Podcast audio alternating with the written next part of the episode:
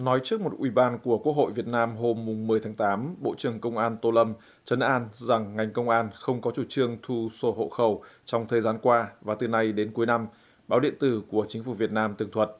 Trong một phiên chất vấn của Ủy ban Thường vụ Quốc hội, đại biểu Quốc hội Nguyễn Trường Giang, tỉnh Đắk Nông nêu vấn đề là có những cử tri phản ảnh rằng khi họ đến cơ quan công an làm thủ tục liên quan đến sổ hộ khẩu, họ bị thu sổ hộ khẩu giấy.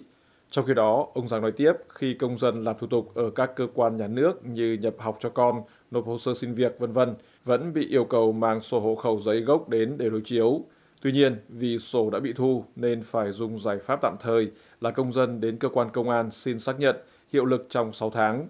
Đại biểu Giang lưu ý rằng việc bỏ sổ hộ khẩu giấy phải theo quy định của luật và đặt câu hỏi vì sao có trường hợp công an thu sổ hộ khẩu. Trả lời cho chất vấn này, Đại tướng Tô Lâm, Bộ trưởng Bộ Công an, cho rằng việc một số người bị thu sổ chỉ là trường hợp cá biệt và ông khẳng định là ngành công an không có chủ trương thu sổ hộ khẩu.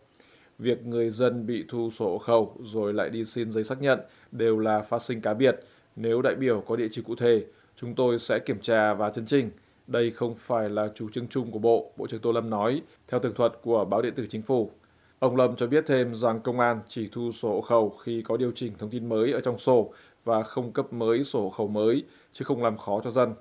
Vẫn vị Bộ trưởng Công an Trần An Tiết rằng hộ khẩu có giá trị hiệu lực đến ngày 31 tháng 12 năm 2022 và sau đó sẽ bị bỏ theo luật. Trong thời gian từ nay đến khi đó, Bộ Công an sẽ cấp khẩn trương đầy đủ căn cước công dân gắn chip là giấy tờ pháp lý để người dân giao dịch làm thủ tục không cần xác nhận của cơ quan nào nữa. Vị Bộ trưởng Công an nói thêm và nhấn mạnh rằng từ nay đến cuối năm, các quy định sẽ thay đổi để các cơ quan nhà nước không bắt buộc người dân phải trình sổ khẩu nữa. Đại biểu Quốc hội Nguyễn Trường Giang tỏ ý không yên tâm khi ông chỉ ra thực tế là rõ ràng chưa có sự kết nối liên thông giữa sổ hộ khẩu, căn cước công dân và các thủ tục của các cơ quan nhà nước. Ông nêu lên quan ngại rằng nếu đến cuối năm 2022, sổ hộ khẩu giấy bị bỏ mà vẫn chưa liên thông như đang diễn ra hiện nay, tình hình sẽ rất rối, gây khó khăn cho người dân. Về mối lo này, Bộ trưởng Công an Tô Lâm nói rằng trong thời gian tới, Bộ của ông sẽ phối hợp với các bộ ngành giả soát văn bản pháp luật có liên quan đến sổ hộ khẩu, sổ tạm trú để sửa đổi cho phù hợp. Bộ trưởng Bộ Văn hóa, Thể thao và Du lịch Nguyễn Văn Hùng hôm 9 tháng 8 đề xuất mở rộng miễn thị thực cho khách du lịch từ Hoa Kỳ, châu Âu, Canada, Úc, New Zealand và Ấn Độ để thúc đẩy phục hồi ngành du lịch theo VN Express. Báo điện tử này cũng dẫn lời ông Hùng đề nghị chính phủ xem xét đơn giản hóa thủ tục nhập cảnh để thu hút khách du lịch nước ngoài sau khi Việt Nam mở cửa trở lại sau hơn 2 năm đóng cửa biên giới. Nói trong một báo cáo trình lên Ủy ban Thường vụ Quốc hội, theo VN Express, ông Hùng cũng đề xuất gia hạn cắt giảm thuế cho các doanh nghiệp du lịch đến cuối năm 2023 để giúp họ phục hồi sau cuộc khủng hoảng đại dịch. Thống kê từ Tổng cục Du lịch cho thấy, trong 7 tháng qua, Việt Nam đã đón và phục vụ 71,8 triệu lượt khách nội địa, vượt chỉ tiêu cả năm, song lượng khách du lịch quốc tế đến Việt Nam thì rất hạn chế, khi cả nước mới đón khoảng hơn 900.000 lượt. Năm nay, VN Express đưa tin Việt Nam đặt mục tiêu 5 triệu khách du lịch nước ngoài, khoảng 30% mức trước đại dịch. Trang tin của Bộ Văn hóa, Thể thao và Du lịch hôm 10 tháng 8 dẫn lời ông Nguyễn Trùng Khánh, Tổng cục trưởng Tổng cục Du lịch, nhận định có những nguyên nhân khách quan khiến thị trường quốc tế chưa thể tăng tốc trở lại. Điển hình là xung đột Nga-Ukraine đã tác động đến việc nối lại đường bay Việt Nam-Nga, ảnh hưởng lớn đến thị trường nguồn khách Nga đến Việt Nam.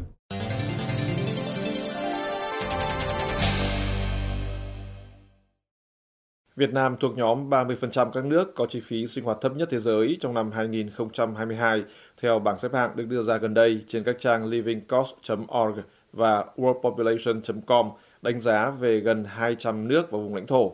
Trong bảng xếp hạng của livingcost.org với dữ liệu được thu thập từ số đông thông qua Internet, chi phí sinh hoạt trung bình ở Việt Nam là 622 đô la Mỹ, tương đương 14 triệu 850 nghìn đồng một tháng, đứng ở vị trí 139 trên 197 nước và vùng lãnh thổ. Vị trí này khá sát với xếp hạng về Việt Nam của World Population Review, một tổ chức độc lập và phi chính trị có trụ sở ở California, Mỹ. Trên trang web mang tên worldpopulation.com của tổ chức này, Việt Nam đứng thứ 136 trên 197 nước và vùng lãnh thổ về mặt chi phí sinh hoạt, với chi tiêu bình quân là 639 đô la một tháng. Hai con số kể trên của Việt Nam thấp hơn các nước và vùng lãnh thổ láng giềng, lần lượt từ cao xuống thấp là Singapore, Brunei, Đài Loan, Lào, Myanmar, Thái Lan, Trung Quốc, Campuchia, Malaysia.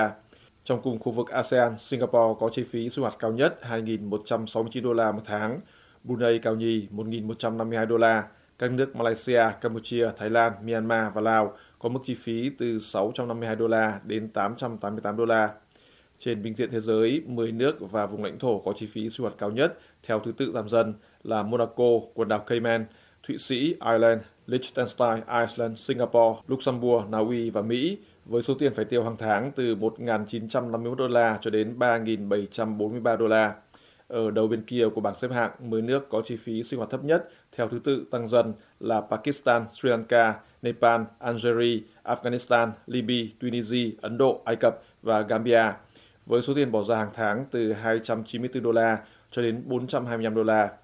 Theo quan sát của VOA, thứ hạng của Việt Nam về chi phí sinh hoạt cũng tương xứng với thứ hạng về mức thu nhập đầu người của đất nước. Như VOA đã đưa tin, thu nhập quốc dân GNI trên đầu người của Việt Nam đứng thứ 7 trong số 11 nước ở Đông Nam Á và thứ 130 trên 195 nước được Ngân hàng Thế giới thống kê xếp hạng, theo số liệu được ngân hàng này cập nhật vào ngày 1 tháng 7. Bộ chỉ số phát triển thế giới được Ngân hàng Thế giới công bố cho thấy là GNI đầu người của Việt Nam vào năm 2021 là 3.560 đô la. So riêng với các nước ở trong cùng khu vực, con số của Việt Nam chỉ bằng gần 1 phần 18 của Singapore, 64.010 đô la. GNI đầu người của đảo quốc có quy mô một thành phố này đạt vị trí cao nhất Đông Nam Á và đứng thứ 10 trên thế giới. Lần lượt đứng thứ hai và thứ ba ở Đông Nam Á là Brunei và Malaysia với các con số tương ứng là 31.510 và 10.930 đô la, cao hơn Việt Nam gấp khoảng 9 lần và 3 lần. Ba nước khác thuộc khối ASEAN đứng trên Việt Nam là Thái Lan với 7.260 đô la một người, Indonesia 4.140 đô la và Philippines 3.640 đô la. Gần thời điểm Ngân hàng Thế giới cập nhật thông tin về GNI, tạp chí CEO World có trụ sở chính ở New York, Mỹ, đưa ra bảng xếp hạng về chất lượng sống trên thế giới. Theo đó, Việt Nam đứng thứ 7 trong khối ASEAN và đứng thứ 62 trên bình diện toàn cầu. Cục điều tra Liên bang Hoa Kỳ FBI mới trao trả cho Đại sứ quán Việt Nam tại Hoa Kỳ các hiện vật văn hóa. Theo cơ quan ngoại giao của Việt Nam tại thủ đô Washington DC,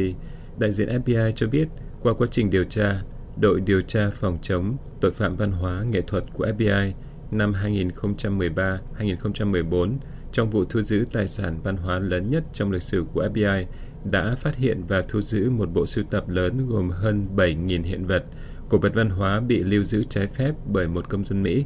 Người này trước khi qua đời bày tỏ mong muốn trao trả các hiện vật, cổ vật văn hóa về với cộng đồng quốc gia gốc. Tin cho hay sau khi tiến hành phân loại, lưu trữ và phối hợp thẩm định với các chuyên gia để xác định nguồn gốc của số hiện vật, cổ vật nói trên,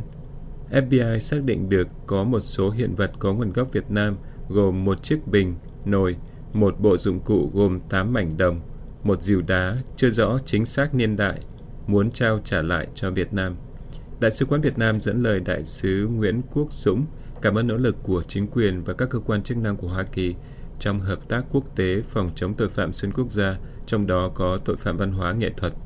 Ông Dũng nói thêm rằng việc thu giữ, bảo quản, xác định nguồn gốc, trao trả một lượng lớn các hiện vật, cổ vật văn hóa như trên đòi hỏi rất nhiều thời gian công sức, thể hiện thiện trí và cam kết của Hoa Kỳ trong thực thi các công ước của Liên Hợp Quốc về chống tội phạm có tổ chức xuyên quốc gia.